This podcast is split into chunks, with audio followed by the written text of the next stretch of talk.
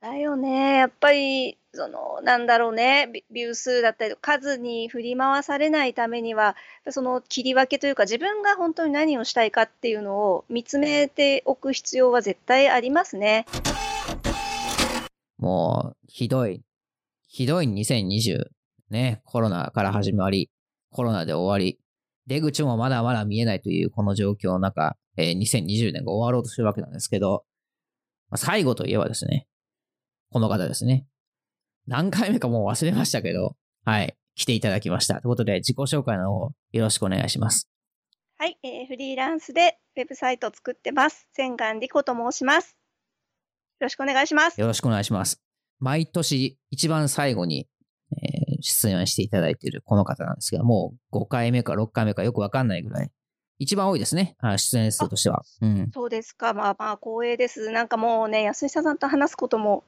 完全にループしてますけどね。いやいやいやいや、まあ、しゃあない。けど、あの、あれですよ。年に1回だから別にいいわけなんですよ。これが毎毎週か2週間に1回こう話してて、同じネタばっか喋ったらやばいなと思いますけど、年に1回だから。ね、これさ、なんかさ、年に1回年末にゲストっていうと、私はいつもね、徹子の部屋のタモリでしたっけ、タモリさんが年末かな？なんかお決まりの、あれ？加山雄三さんが年始なのかな？なんか決まりの、その年末年始だけ決まりのゲストがいて、それを思い出すんですよ。うん、で、私はタモリかって心の中で思うんですけどさ、このね、タモリカっていうのがなかなか若い世代に通じないなっていうことがついこの間あって。ああ、でしょうね。確かに確かに。まあ、安井さんもわかんないかな。テレビ見ない人だもんね。もうそうですね。20年ぐらい見てないと思いますね。ですよね。あ、でも20年ならギリいけるかな。ギリいけますよ。うん。久しぶりに出会った人に髪切ったって聞く人がいるときに、心の中で私タモリかって思うんですけど、ダメか。テレビネタはね、ダメか。もうわかんないね。わかんない。きっと今リスナーさんはね、分かってくれてると思うんですけど、あの、笑っていいともっていう番組のね、ずっとタモリさんが何十年もやられてた番組のゲストのコーナーで、タモリさんが何も話すことないと髪切ったって言うんですよ。それをね、思い出すんだ。でもこの間20代の子に言ったら全く無反応だったからね、ややってもうたっ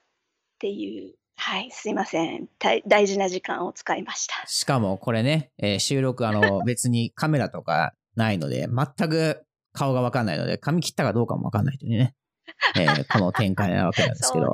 はい。はい。で、まあ、あの、毎年出ているとはいえですね、えー、知らない方とか、まあ、今回初めてこの年末のこの回を聞くという方もいらっしゃると思うので、こう、具体的にこう、ウェブサイト作ってるお仕事ですとかって言ってましたけど、どんな感じなんですか、最近は？はあ、そうですね。まあ、フリーランスですので、うんと、いわゆる大規模案件的なものにはあまり私はタッチしないんですね。で、えー、そうね、顧客と直接やり取りをするというか、いわゆる孫は、こ、ん？こ、子受け、孫受けではない。そう、下請け的な動き方はしてない。要は、代理店が間に挟まってるとかっていう働き方じゃないので、うんと、まあ、ノーズとそのクライアントの規模感としてもそんなに大きくないですし、作るウェブサイト自体も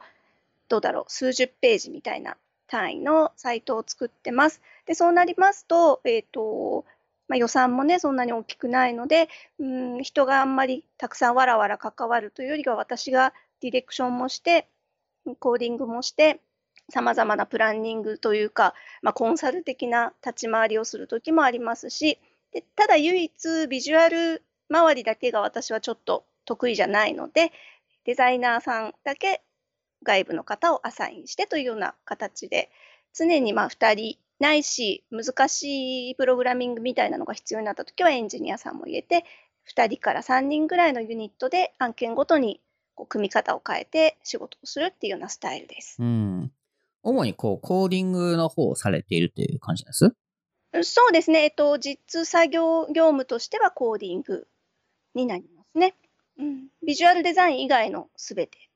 が私の担当っていう感じです。さっきそのあまり予算がないお客様とお相手をするというふうな話しましたけど、そうするとこう、二人目をアサインする、まあ一人目か、一人目をアサインするっていうだけでも相当なコストになってしまうっていう風な印象もあるわけなんですけど。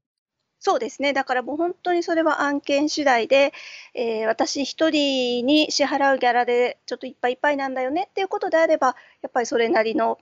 代替案といいますか、提示するっていう形になりますね。一人ってなってくると、どうやってサイト作るわけなんですか？今だと。えっとね、そうですね。えー、もう今、いろいろいいサービスがありますので、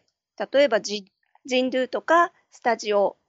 みたいな、こう、いいツールを使って、デザイン、ビジュアルを作る人を入れなくても、なんとか形になるようにっていう進め方になることが多いかな。まあ、今年といえば、もうコロナ以外何も思い出せないぐらいな感じもするわけなんですけど、こう、どうなんでしょう？千賀さんのこう、仕事っぷりっていうのは、このコロナで変わったっていうのは、なんかあるんです？そうですね。コロナで如実に変わったのは、やっぱりあの、体を持っていくっていう機会が極端に減りまして、私と先ほど制作の仕事をメインにしてると言いましたが、それと同時に研修講師の仕事なんかもしてたんですけれども、そういった仕事が完全リモートになりましたね。うん、だから以前は、以前はというか、え今年のね、2月、2月までかな？は、あの、地方出張みたいな形で新幹線に乗って、はいはい。2月に1回ぐらい、隔月ぐらいで結構あちこち行ってたんですけれども、それこそね、今年2月も、えっ、ー、と、新入社員の研修、早めの時期に始まる新入社員研修っていうのをやってた途中で、うん、もうあの緊急事態宣言が出るか出ないかみたいな事態になって、ちょっとこれはもう研修続けられませんねっていうことになって、途中からリモートに変わったりとかもしました。さっきのそのサイトの制作という意味では、なんか変わったりとかってしたわけなんです？あそうですよね。えっとね、制作に関しては実はそんなに大きな変化はないかなと思っていて、うん、ただやっぱりあのお客さんによっては打ち合わせをしたいっておっしゃるお客さんが多いんですけれども、うん、その辺がまあ全部リモートでやらせてくださいっていうところで多少変わったかなっていうのはありますね。まあけど制作サイドっていう意味ではそんなに変わっていないっていうふうな感じなんですかね。そうですね。ええ、ええ、あの、ユニット間でのやり取りとかはもともとリモート前提っていう感じで、 Slack とかを使ってやっていたので、そこは大きく違わないですね。お客さんの関係性がコロナによって距離感が生まれた、なんだろう、物理的な距離感が生まれたっていうふうな。そうですね。その物理的な距離感はまだ埋めきれてないかなっていう実感もあります。ちょっとさっきのクラスの話とかはちょっと興味あるんですけど、その、いきなりリモートに変えれるわけなんです。あの、やっぱりこう、わざわざ現地に行って教えるっていう風なスタイルで、えー、やられていたってこともあるので、おそらく意識的なのか無意識的なのかはさておき、おそらくその現地で教えるっていうことを前提にしたプログラムの作り方をしていたんじゃないかなと思うんですけど、なんか突然そんな緊急事態宣言があったからしょうがないとはいえ、いきなりリモートって言われて、教え方も、触れ合い方も、いろんな意味でこう、変わってしまってる中で、どうやってこう、調整していったのかなというのはすごく興味があるんですけど。はい。うんうん、まさにおっしゃる通りでですね、もう用意していたカリキュラム、プログラムっていうのはだいぶ変えましたね。やっぱり、その、私が教えるのって、なんて言うんでしょう、実技的なところというか、ハンズオンの研修だったので、ちょっとこう、できてない子がいた時に、パッとこう、その子のところに行って、画面を見て、こうしたらっていうのが、当然のように前提になってたんですよ。まあ、それが価値ですよね。ある種。そうですね。うん、そうですね。確かに。あとは休憩時間に雑談を通じて、あ、こういうことを知りたいのねとか、こういうことが分かってないんだなとかっていうのをなんとなく感じ取ってたものが全くできなくなってしまったので、まずは、えっ、ー、と、その実習をどうやるかっていうところですよね。ハンズオンの部分、誰もフォローができない状態で、あの静かに落ちこぼれていく子がいるっていうのはできるだけ避けたかったので、まあ、その辺のフォローも考えながら途中から研修をもう大慌てで変えていく、書き換えていくっていうようなことをやりました。ああ、それ具体的にどんな感じなんですか？なんかすごく興味がある。なんかハンズオンが確かにできないっていうのは、うん、そうやなって今聞いてて思ったんですけど。ええ、ええ、そうですよね。うんとね、そうだな、どこまで具体的に言っていいか、ちょっとお客さんのね、許可得てないんでわからないんですけれども、うん、急遽ですね、グループを組んでもらったんですよ。その、えー、受講者同士で、研修受講者同士でグループを作ってもらって、えー、そこで、その中では Slack とかでやり取りをできるような状態にしてもらい、実習タイムっていうのをやると、まあ、当然ながらその学生時代にある程度突っ込んで勉強してきた人もいれば、コーディングに関してはちょっと苦手とかっていう子もいるので、そこをですね、うまくスキルがバラバラになるような班を組んでもらって、えー、早く終わった子が困ってる子をリモートでなんですけど教えてあげるっていうふうにしてもらいました。そうしないとちょっと講師の目は届か届物理的にもうちょっと難しいので目を届かせるっていうのが。うん、からそのちっちゃい輪の中でみんなで助け合うっていうスタイルに切り替えました。ああ、面白いですね。まず、少人数だと、ちょっと安心してお互いも助け合えるっていうのもあるかもしれないですね。そうなんですよ。うん、やっぱり新入社員の子たちからすると、私なんてもう親ぐらいの年齢になるので、やっぱりそうでなくても講師に話しかけるのって勇気がいるじゃないですか。なので、まあ、同じスタートラインに立っている仲間同士で助け合うっていう形にしたところ、えー、結局その後みんなあの会社に正式に入社するわけですけれどもその時のこう関係性をずっと保ったまんま入社後も助け合うみたいなサポートし合うっていうような土壌もできてあのひょうたんから駒だったんですけどやってよかったねっていう感じになりました。あなんかそれはある種リモートだからできたことなのかもしれませんねこれそうですね。まさにそうですね。しかもね、えっと、そこは支社が、支社がたくさんこうある大きな企業さんだったので、物理的にはもう全然全く違う場所にいる子たちがグループを組んでたりするんですよ。へそうすると、本当だったらありえないような組み合わせでみんながやり取りをするっていう。面白いですよね。ね面白い。うん。え、その時ってや、ごめんなさい。なんか技術的な話になってしまうのかもしれませんけど、はいはいはい、例えばそのコーディングをするというふうなことになってくると、まあ何かしらのエディターを使うか、まあ、例えばですけど、ドリームウィーバーとかいうふうなウィズウィーグを使うとか、まあまあいろ、いろんなツールはありますよ。まあそれはどのツールでもいいとは思ってるんですけど、どうやってお互いを助け合ってるんです？それってスクリーンシェアとかするわけなんですよ。例えばその Figma とかだったらリアルタイムで全部見えるじゃないですか。ああいうふうにそのリアルタイムでコードを見せ合ってたのかどうかがちょっと気になったんですよ。えっと、もう単純にあれですよ。あの、Figma とかっていうよりも、もそのファイル、HTML ファイルなら HTML ファイルをその共有のファイルサーバーかなんかにポンと入れて、で、これ見てくんないって、ここに入れたんだけどって言って、みんながそれをファイルサーバー上からダウンロードしてなのか見る。あだだからリアルタイムではなかったってことですね。単純にその1個のファイルをみんなが閲覧できるところに置いてでそれをまあそれぞれがダウンロードして確認するっていう。あはいはい。だからここが違うよっていうのも何かしらちょっとラグがあるっていうわけですね。そうですね。まあただ Slack なんかを使って多分やってはいたので完全リアルタイムではないけれどもあとまあ同時にみんなからこう指摘をするとかいうのはできなかったかもしれないけどまあほぼほぼリアルタイムに近い多分感覚でやれてたとは思います。いや、なぜそれ聞いたのかっていうと、すごく時間配分が難しいなと思ったんですよ。はい、そうです。うん、なあの別にその Figma みたいなのを使う必要はないですけど、ある程度こう自動的に同期するっていう風なぐらいの感覚でやら、例えば Google Docs がいいいい例かなと思ったんですけど、書いた瞬間に相手も変化が分かって、どこが変わったのかすぐ分かるっていう風なぐらいのスピードじゃないと、どんどんどんどん時間食われてしまうなと思ったんで、どういうふうにそこら辺の時間配分したのかなっていうのがすごい気になったんですよ。さすが、さすがですね。聞いてくるポイントが 分かってる方ですよね。あの、そうですね。確かに時間配分が一番難しかったかも。ああ、やっぱり、うん。人数も多かったんですよ、すごく。え、どれくらいなんです？えっ、ー、とね、えっ、ー、とね、もう、いや、100人ぐらいだったかな。うわ意味がわからん。あ、そう。それはきついわ。うん、あ、なるほど。はい。きつかったの。そうなんですよ。だから、えーとまあ、そういう意味では、やっぱりどうしても置いてけぼりになる子が出てしまったっていうのは否めないですね。いや、僕20人とかそんなスケールを考えてたから、全然違いますね。難しかったの。だからそもそも人数が多くて難しかったところへ加え、あ、そうだからその、えっと、2, 2月のその途中からリモートに切り替わる前もかなりちょっと難しいことをしていて、えっと、1箇所の拠点に私が行って喋ってる様子を、えー、カメラで撮って別の拠点に映像を飛ばすっていうことをやってたんですよ。だからもうそもそも目が行き届いてはいなかったんですね。今自分がいる拠点の子しか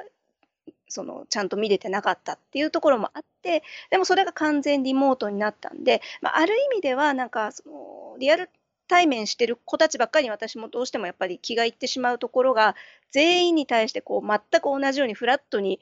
みんなに気がいかないっていう状態になったのでもしかしたら受講する側としてはその方がやりやすかったかなという気はするんですよね。ある目の前にいる数十人に対してだけ私が喋ってるのを横から聞いてるみたいなスタイルの方が聞きづらかったかもしれない。別の拠点の人たちは。それは結構、あの、リモートの打ち合わせでもよくあるパターンですよね。なんかこう、ある一定の数人の人が会議室にいて、一人だけリモートになってると結構疎外感が。入れない。入れないよね。そうそう。それと似てますよね。そうです、そうです。あちらで盛り上がってるのをポカンと見てるっていう感じにどうしてもなりがちだったので、まあ、あの、かなりチャレンジングというか、しんどくはあったんですけれども、結果としては、まあまあ、あの、いいノウハウもたまったなというところはありますね。そうですよね。うん、なんか今のその小さなグループで、あの、ワークもしつつ、その中で助け合うみたいなやつ？その辺は全然僕、思いつかなかったアイデアだったんで、なるほどなって思いましたね。ねこれはなんか、本当に偶然の割に、というか、まあ、あのその先方の研修を取り仕切ってる担当の方が提案してくださったんですけれども、うん、すごくいい、想像以上にいい結果が得られたなっていう感じはしました。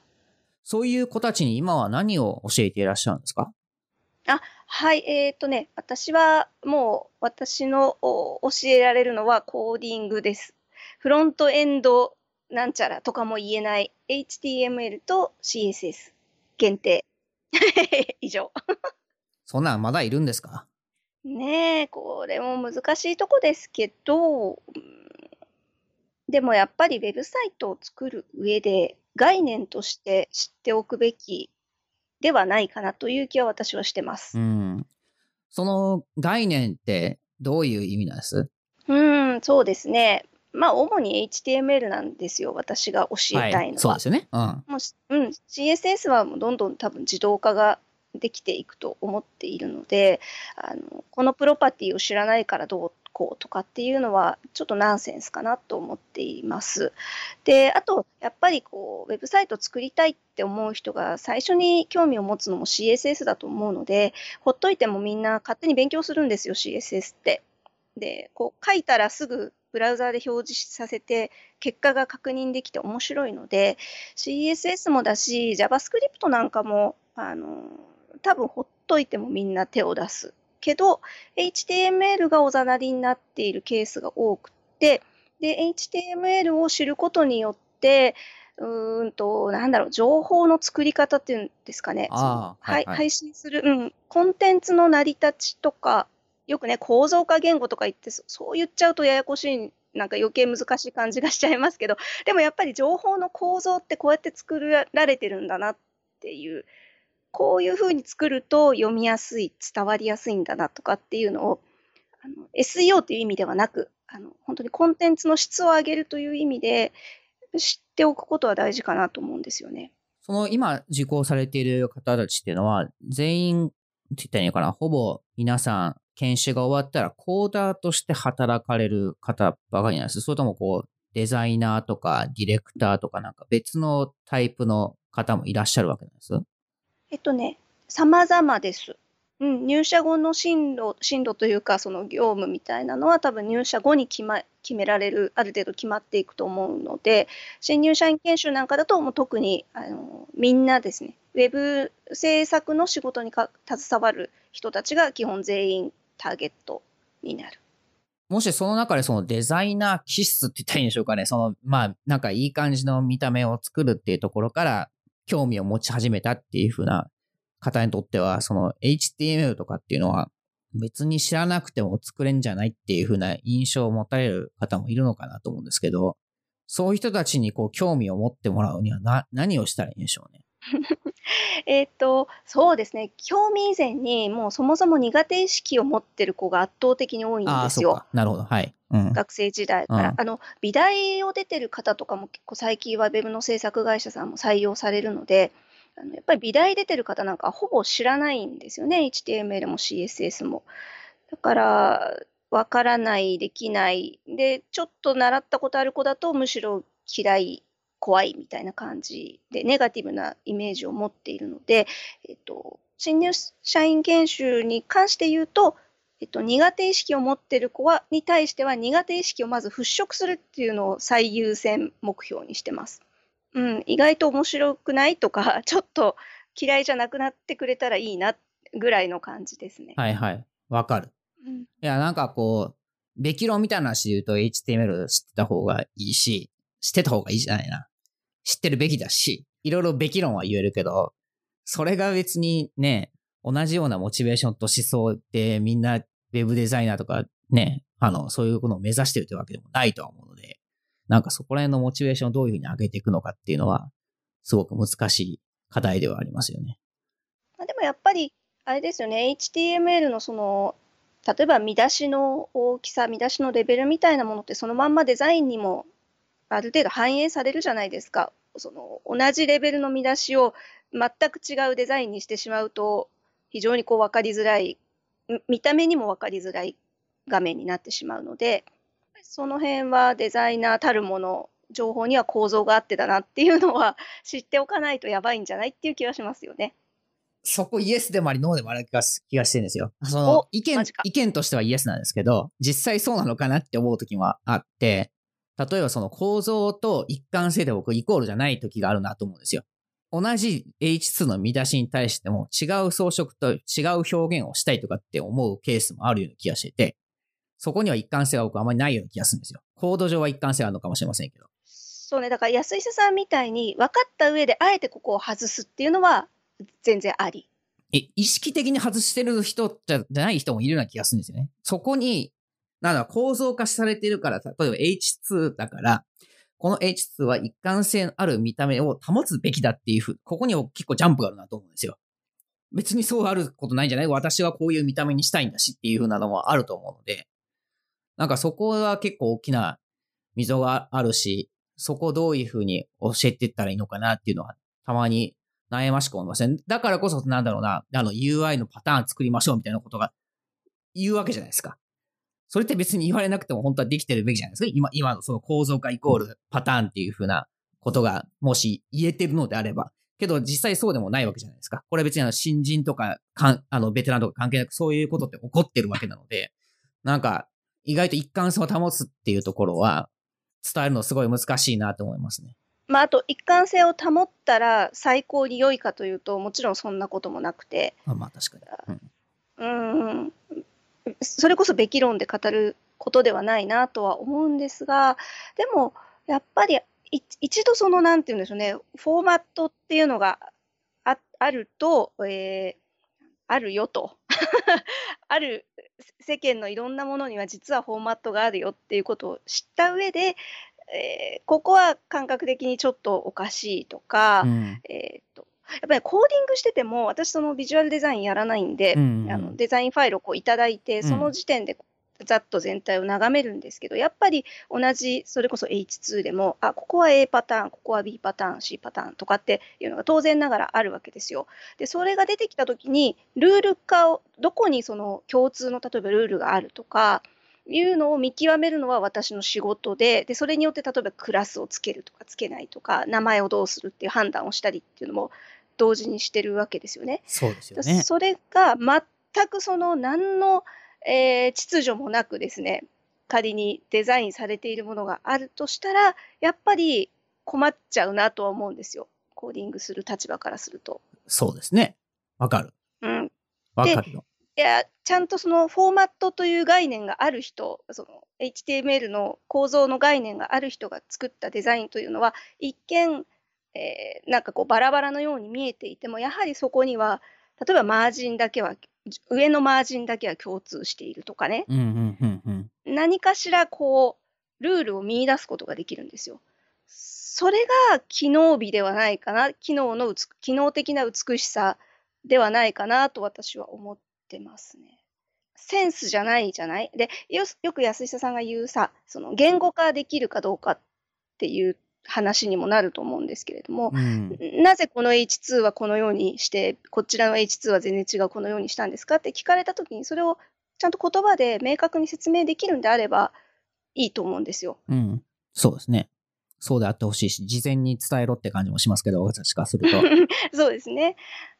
だそれを、いや、なんかちょっと気分でとか、センスがこっちの方がいいと思ったんでとかいうのが、やっぱりどうしてもその、まあ、特に新卒、学生からこう社会人になったばっかりの方だと、やっぱりアートとその我々がやってる商業デザインとの、やっぱりこう埋めなければならない差というのがまだ見えていないっていうところがあると思うので、そこで HTML の概念っていうのを一度伝えると、一回多分腑に落ちると思うんですよ。はいはい。なるほど。うん、確かに。システマティックなデザインっていうのは、こういうことも頭にちょっと入れとかないといけないんだなとかっていう、まあ、それを知っていただくだけでも十分かなと。うん、なんかある種その機能美という言葉が出てきたところはすごく興味深いなと思ったわけなんですよね。本当に素人目からすると、ウェブデザインってすごくグラフィカルで表現豊かなっていうところに目が行きがちだと思うんですよ。アプリをやってない限りは。だからそういう文脈の中であえて機能美っていう、そういうものでもないですよっていうところを、機能美という言葉で表現してるのはちょっと面白いなとは思いますけどね。本当ですか？いや、ちょっとなんかすいません、デザイナーさんの前でお恥ずかしい。いやいやいや、僕、そんな私がデザイナーだからどうかも微妙になってきたんであれですけど、あの、えどういうふうにウェブデザインを伝えたらいいのかよくわかんない時もあるわけなんですよね。その、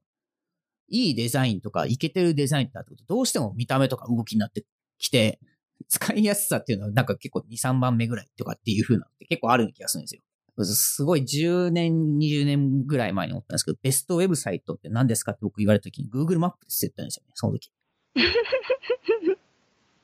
そうですよ。なんでこんなにすごいことが使いやすくて、うんこんな風に地図が動かせるのすごくないですか、まあ、そ当時はそうあああいうエイジャックスとかっていうやつがあったあってですねって感じですけど、まあ、それぐらいすごかったと思うんですよ。だなんかこう、表現豊かっていうところに僕あんまり興味なかったんですよね、もうその当時ぐらいから。人がこれだけ使いやすく使えるっていうのはとんでもないことだと思って、ベストウェブサイトですかって言ってたぐらいなんですけど、多分そこいったところがシェアできる人間で、まあ今はね、草のほどいますけど、やっぱあまりいないんですよね。ウェブデザインって言ったら大体こう、キラキラしてるわけなんですよ。で、そういうのばっかり見てると、やっぱりウェブデザインを目指しますっていうかっていう風になってくると、どうしてもそっち側っていう風な期待期待だったりとか、目指す場所として、社会に出るっていうのは全然あり得るなと思ってて。けど一方、今、リコさんが言ってるやつが、まあもちろんそういうのも大事だとはいえ、パターンだったりとか、機能美とかってのは重要ですよってことを言ってるので、なんかすごくそこには目指してるところと、仕事で必要とされてるものがまだえらい違うし、そこのギャップを埋めるのは、えー今のところリコさんの仕事になってますみたいな感じになってて、うん、悩ましいなっていう感じがしますけどね。ね。あ、でもさ、置かれてる立場にもよるかもしれないな。私が作ってるサイトなんかだと、まあ、キラキラしたものをその実装するにあたってのデザインにかけるお金だったりとか、じそのコードのにかけるお金だったりとかがないっていうのもありますけど、もうね、機能美を最優先させるしかないみたいなサイトが多いんだよね。それ、その機能美をっていうのに関してちょっと聞きたいんですけど、それは予算がないから機能美を選んでるのか、何をもってその機能美というものを選んでるつもりでいます？今、今、今、まあ例で言っただけだとは思うんですけど、うん。私自身が、えーなんでしょう、あまりあアート感を排除しようという動きをあえてしてるっていうのもあります。私が手掛ける案それはな件の中では。なんでなんです？えー私も Google マップが好きだから。うん、キラキラしてんの疲れるし、使いづらいしって思っちゃうんですよ。えもちろんそうじゃないサイトもいっぱいありますよ。あねのうんうん感心するんだけど、でもね、大体初見で、わあ、すごい、わあ、素敵ってなって、じゃあ2回目、3回目も同じように思うかというと、あまりその、やっぱり、そう最初だけっていうことが多くって、で、それよりもやっぱり欲しい情報が分かりやすく手に入るとか、効率的に網羅してこう情報を見ることができる方がやっぱり私は私自身が求めているところは多分そこにあるので、えー、なので、まあ、サイト自分が制作に入るのであればそういうサイトを作りましょうよっていうしあとはあのやっぱりそれ予算がねふんだんにあれば機能美を、まあ、最優先にするにしてもそこにこう装飾的なものっていうんですかね何かこう華やかなものだったり賑やかなものだったりブランディングにもっとこうつながるような何かを提案できるんでしょうけれどもやっぱりこう優先順位つけていった時に最優先するべきはそこじゃないかなっていう判断に立ってるからですかね。それはお客さんも納得するわけなんです？そうですね。で、私で営業はしてないんですよ。うんあの、なんていうんでしょう、口コミといいますか、以前のその実績を見て声をかけてくださるお客さんばかりなので、やっぱりそこは相性がもうそもそもある程度合ってます。なるほどね。うん。私が作ったものを見ていいと思ってくださった方がオファーしてくださってるっていうことです。なるほど。なので、その、機能美云々なっていうことを別に言わなくても、そういうものだということで作って納品してるっていうふうな感じですかね。そうですね。うん。あのやっぱりお客様の中にはこうやっぱりなんていうキラキラしたものを夢見てるお客さんもいらっしゃるので、えー、そこは、まあ、予算これしかなきゃこれ こういうのはできませんよねってすごいシビアなお話をすることもありますしこっちの方が良くないですかっていう話をした時に、まあ、あのどうしてもいやいやここは譲れないんだってお客さんが言ってきたらあのやっぱりクライアントの意向に私も従うんですけれどもあのあなるほどねって納得してくれるお客さんが多いかな傾向としては表現豊かなデザインというものは高級品なんですかね今のなんか論調だとそういうにも聞こえてでちょっと意地悪なこと言っちゃいますけど使いやすくするとか機能美的なところを追求することは安く済ませることができるわけです。それもそれで僕は難しい専門的な知識もいるような気がして、それはそれで高くつくもんなんじゃないかなと思ってしまいがちなんですけど。はいはいはい。まあ、何でもやっぱりどこまでやるかだと思うんですよね。うん、で、えっ、ー、と、そうだな私が制作で関わってる案件で、まあ、機能美っていうとすごい広い話だし、抽象的だとは思うんですけれども、えっ、と、そうですね。私が信頼して一緒に組んでいるデザイナーさんというのはですね、えー、過敏なことをしない。多分具体的にいろいろ上げていくときりがないとは思うんですけれども、それこそ余白の取り方に、えっと、ちゃんと一貫性があるであるとか、あとは、えーまあ、例えばページによって、えー、な何かの共通のはずのあしらいを変えてしまうということがないとか、まあ、だからユーザーが迷わないように、あの、まあ、ユーザーインターフェースを作ってくれるとか、うん、っていうところで信頼を置いてるんですよね。だその、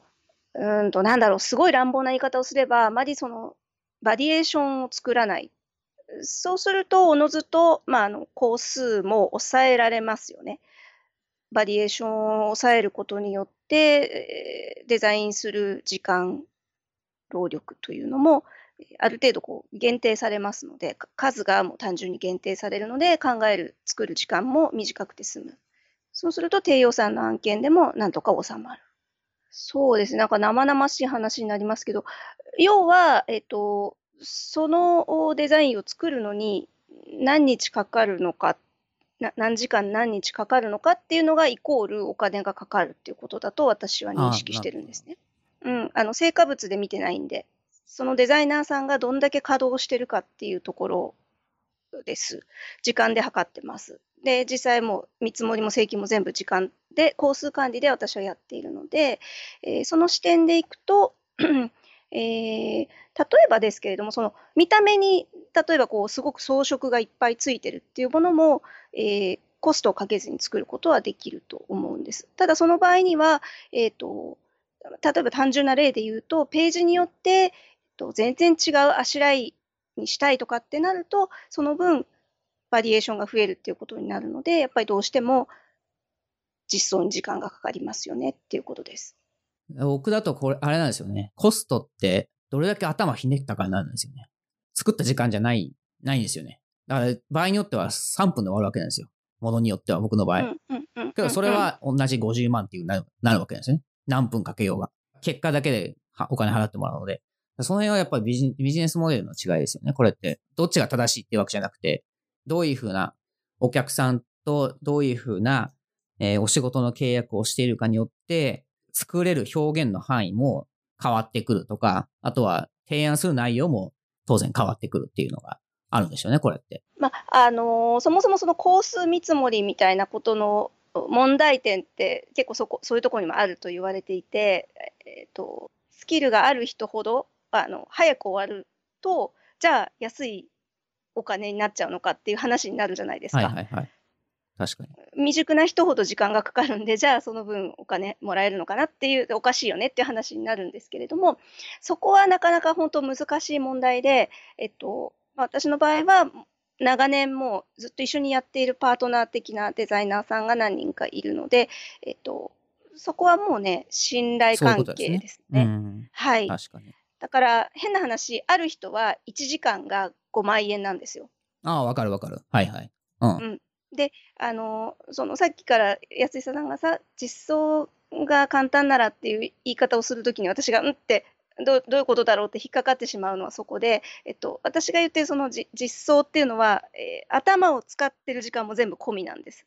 要はこのデザインを出してください何日かかりますかって言った時にデザイナーさんが、まあえーじゃあ3日考えて半日で形にするうん。っていうのを。彼女たちの中で、頭の中で作っあの決めてくれたらじゃあ3日半み3.5日かかりますって言われて私は分かりましたって言ってお客さんにデザイン費3.5日分もらえますねっていう話をするうん。って感じです。時間というところを聞いてなんか僕もだいぶ理解が深まった感じがしますね。そこがなんかあんまりなかったので、時間で請求するっていうのをあまり最近僕していないっていうのもあるから、うん。ああじゃあ簡単に作れたらいいのねとかっていうふうに思っちゃう。うん思ってしまったのがあそうですねるかもしれないですね。はいはい出来上がったものに対して値がつくっていう考え方ではないんないってことでですすよ。。よねうんうん。はい。だから一見すごくシンプルで、えーこれは一見豊かではないのではと思われるデザインだとしても、それを作り上げるまでに、例えばまあ私も含めいろんなディスカッションが必要だったりとかっていうことになってくると、やっぱり高いものになる。難しい。そうなんですよ。で、私もその、例えばおなじみの制作会社さんがいて、それこそ信頼関係があって、そこから仕事が来るとかっていうスタイルだったらまた違うんでしょうけど、私は毎回お客さんが別の人になるんですよね。ああ、基本的にそうだね。そらそうや。うん。はい。そうすると、やっぱお金出す側だって、それが適正価格なのかどうなのかがもう最後にならないと分かんないじゃないですか。わかんない。残念ながら。うん。そうなんです。だから、やっぱり、その、はい、いくらですとかっていう言い方はなかなかこっちもこう根拠が出せなくて、だからもう何をやりたいのかを丁寧に丁寧にヒアリングをして、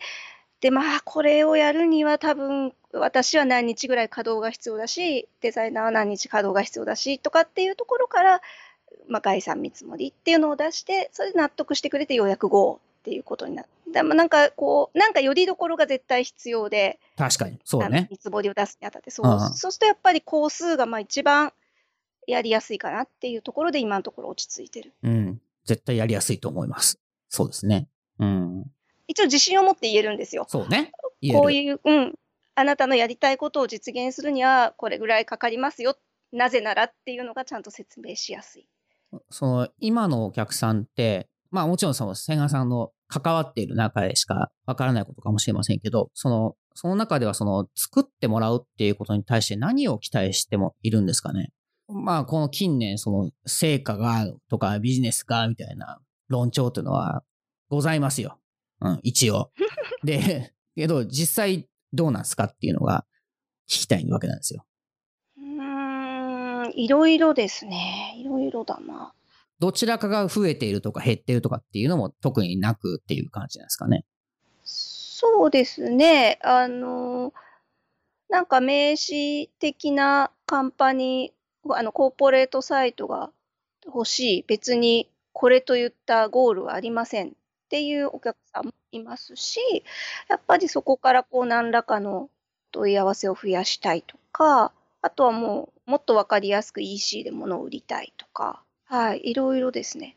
なんだろうな、成果とかっていうのはなんか気候や美しいですけど、それだけなんか作るっていうところだけの責任範囲では取れないってところもあるわけじゃないですか。成果に貢献をしなければいけないっていうなんか別のプレッシャーもなんか、まあプレッシャーとかまあ責任というものもなんかついて回るような気がしてて。だか単純にそうなってくると、こう作るっていうところだけの工数の計算だけでは済まないような印象が僕はちょっとしてしまってるんですけど、どうなんでしょうね、これって。なんかその制作会社の責任範囲っていうのはどう、どうなんだろうかっていう時はあるわけですよ。これはもう僕もそうですけどね、そのクライアントワークをしている側なので、そのなんだかんで言ってやっぱり事業会社の中で働いている人たちに比べたら全然責任の重さっていうのは違うと思うんですよ。いくら僕がそのビジネスに貢献しますって何度何度連呼したところで絶対もう勝てないと思うんですよね。事業会社の中で働いている子たちに比べたら。で、そういった中でもなんか、まあ僕も含めてですけど、そういう何かしら貢献しますとかっていうふうな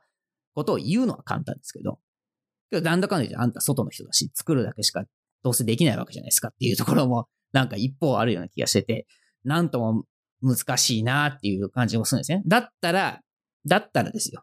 もう作るという、作り上げるっていうところだけのに、自分はフォーカスをして仕事をするっていうのも全然ありじゃないかなって思うんですよね。うん。そうね。えっと、そうですね。あの、だから一番気気楽で楽しいのは、私はコーポレートサイトかな。ああ、なるほど。うん。別にいいんだもん、PV とかどうでもいいんだもん。作ってインターネット上に このホームページ見てくださいっていうのがお客さん欲しいだけなので、それはもう喜んでニコニコしながら何も考えずにやりますよね。で、お客さんがやりたい、その完成図みたいなものも、もうできるだけそこに忠実に合わせていくっていう感じ。うん。うん。ですが、ま、確かに残念ながらそんなになんか甘くないですよね。やっぱり成果を皆さん期待されているので、ただ、あの本当、安久さんのおっしゃる通り、担保はできないですし、実際のところ、あの無理じゃないですか、そんなの、どう考えたって。うん、成果を出すためには、あのやっぱりこう常に手を入れていかないと。そこ。うん。うん、そうなの。そうなの。うん、それはあの言います。で、えー、その上で、とりあえず今、スタートとして最善と思うものを提供します。うん、で、これでひとまず半年ぐらいやってみてくれと。その後でもし、まあ、もうちょっと回収が必要って思われるんだったら、声かけてくださいね、みたいな感じかな。ああ、それはいいかもしれませんね。なんか、運用をやりますとかっていうふうなね、話もありつつ、それ運用もお金かかりますからね。とても。そうなんですよ。そうなの。だからまあ、我制作っていうかね、こちら側としては全然嬉しい話ですけど、その毎月お金が入ってくるわけなので。とは言ってもね、やっぱりお客さんからすれば、自動的にお金が減ってくなっていう風な環境下でどれだけウェブを自分たちの中でこう可能性を高められるのかっていうのはやってみないとわかんないってところもあるから。そうですね。だから本当、なんでしょうね、運用まで含めてやりますよってそれはこっちとしては言いたいのはもう、喉まで出かかるんだけど、でもそれを言って、それできないクライアントを切ってしまうのは、やっぱりちょっと違うなと思っているんですよ。うもう本当に手元に今、例えば20万しかないけど、どうしてもホームページを作りたい、で、なんとかこれを育てていきたいんだっていう人をやっぱり切り捨てるわけにはいかないので、私はむしろそういう人たちの受け皿になりたいっていう気持ちも強いので、分かりました。じゃあ20万でやれるとこまでやってみましょうと、現時点で。で、もしこれでちょっと成果が出そうな気配があるんだったら、お金出す気になるでしょ？っていうことですよね。次はお金出せるでしょ？って。うん。だそうしたら予算組んでまた声かけてよっていう感じですかね。まあ、そういうのってね、まだまだたくさん僕もあるような気がしますし、ウェブサイトを作るっていうこと自体はもう大しって難しくないような気がするんですね。さっきのそのジンヌなり、スタジオなり。まあ、とは言ってもですよ。じゃあそこに何乗っけたらいいのかって、そんなすぐ思いつくわけでもないですし、あとはその、なんだろうな、例えばジンヌとかって、まあ、本当に死ぬほどテンプレートありますけど、どれがいいんだろうかっていうことを考えるのも結構難しいわけじゃないですか。あんだけ選択肢があると。選択肢がありすぎてわかんないっていうのも多分あると思うので、そういった意味では、そういうビルダーがあるから、イコール、ウェブのプロフェッショナルがいらないのかっていうと、うん、まあイエスな部分もあるけど、そうとも言い切れないなっていうのは、なん。かさっきおっしゃってるところともなん。か通じるところはある、ありますね。それこそ私もどん。だけ人類でサイト作ってるかですよ。あだってさ、10万とかさ、15万の予算でって言われたときに、そん。なもん。ゼロから作れるわけがないじゃないですか。そうね。うん。あわけじゃないですかって言っちゃあれですけれども、やっぱりそりゃ20年以上この業界でやってきて、で、何でしょう、別にサイウェブサイトを作ることって、あの、フォトショップで絵を描いて、HTML と CSS を書くことではないでしょ？その前がもっともっと大変な工程がいっぱいあって、最後の成果物じゃないですか、そのそうですね。っていうところは。そう思います。うん、うん、だから、やっぱりその事前の企画であったり、提案であったり、いろんないろんなことを全部含めると、もうそれは10万、15万では無理なんですよね、作ることを。手手作りみたいなことは。すと、あじゃあもうそれは自動的に人類案件ですねっていうふうに私の中ではなりますし、まあ、テンプレートのカスタマイズとかももう相当あ慣れてきてはいますけれども、やっぱりあの、ああいったサービスを使って作ることで一番いいのは、お客さん自身が手をガンガン入れられるんですよね。そうね。後から。そう、好きなように変えられるじゃないですか。で、破綻す、もうめちゃくちゃなことになる場合もあるんですけれども、それも良しと思ってるんですよ。自分たちでいろいろ試してみて、やっぱりダメだって言って、もう一回来てもらうこともたくさんありますし、で、その時には前回よりも予算上乗せするから、もうちょっとなんか、あの、なんでしょうね。扱いやすいものにしてほしいとか、例えばここがちょっと手薄だったから、ここをもうちょっと、あの、リッチにしたいとか、いろんな、あの、あちらから積極的にこう、案、アイディアも出てくるし、初回よりははるかに、うん、あの、すごい建設的にやっぱり話が進むんですよ。から本当一度、なんか、なんならぶっ壊してくれと。好きに、好きなようにやってくれと思って、その、なんだろう、土台作りだけ初回はお手伝いみたいな感じでやってます、ね、うん。なんかある種、その HTML の話に無理やり持っていく感じにもなりますけど、ある種そういったこう、ウェブサイトを実際自分の手で作るということを体験することによって、ようやく何ができるのか、何ができないのかっていうのもなんとなく見えてきますよね。例えばそのフォトショップだけいじくってウェブサイト作ってるっていう風なだけだと、分かり得なかったことが分かるような気がするんですよ。HTML のことを知るっていうだけで。そうですね。はい、人類にしてもそうですよね。はい、その機能がうんぬんっていう話じゃなくて、なんかこう、触れることによって、あ、こうやって人見るんだとか、あるわけじゃないですか。あの、スマホのプレビューボタンとかって。おいらはパソコンでしか見えないけど、こういう風にしたら、こんな風に見えるのねっていうのを身をもって体験した方が、まあ、わかるじゃないですか。あと写真を上げたらどうなのかとかさ。うん、まあデザインもそうですよね。なんかこう、実際こう、頭の中でいい感じだけど、アウトプットしてみたらなんか違うって結構しょっちゅうあることなので、なんかそういうのはやっぱり手を、ね、手を動かさないとわかんないことっていっぱいあるから。うんうん、そうそう。まあなんだろうな。あの、ここは、そうそうか、無茶ぶりだったんだなってこともお客さんが分かってくれたりもしますし、あの、なんでしょうね。これはやっぱりプロの手を借りないとダメなんだっていうことも理解してくれますし、いろいろ多分、その半年前、最初の依頼の時には、あの食い違ってたところが、なんだろうね、共通言語ができる感じになりますよね。確かに。もう一回、はい、あの、戻ってきてくれた時には。なんかね、今日の話をこうずっと聞いてて思ったのはね、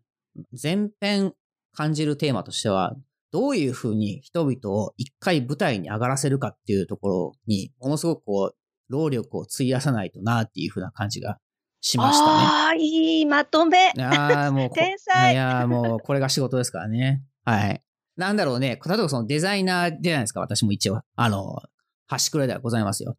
で、まあ、そういった人たちも含めてそうなんですけど、やっぱりこう、プロ意識っていうものが出てくると、だんだんこう、すごい高いこと言い出すんですよね。敷居の高いこと。例えば、アクセシビリティファーストだとか、一戦目ぐらい知ってろとか、なんか、あるわけじゃないですか。いろんな、こう、デザインだったらユーザビリティの10原則ぐらい暗記してろとか、なんかよくわからないいっぱいあるわけじゃないですか。で、まあ、確かに高めていくためには結構必要なことかもしれませんけど、それによってどんどんどんどん入り口に行きたいってモチベーションを持ってる人が、どんどんどんどん入れなくなってくるっていうような、で、よくわかんない人たちがなんか、プンプンプンプン怒ってるっていうふうになるようなところも あるような気がしてて、いや、まあ、とりあえず舞台に上がらせようやって感じもするわけですよね。で、その後、どう振る舞うかはもうその人のやる気次第だったりとか、今後の身の振り方次第で好きにやればいいと思うんですけど、なんかも、門前払いはいかんなと思ったね。玄関まではちょっと上がらせて、そっからどうするかはその人に決めてもらおうよっていう。そこはなんか教え方もそうでしょうし、ウェブサイトにしても、こうなんかこう、プロ意識でかっこいいのサイト作りましょうとかっていうふうなことを考えまあとりあえずお客さんに舞台上がらせて、まあ痛い目合うのか、よあの、いいこと起こるのか、まあそれはわかんないですけど、まあそれの後にまた高めるサイトを作るなり、次のスキルを得てもらったりとかするのが一番いいんでしょうね。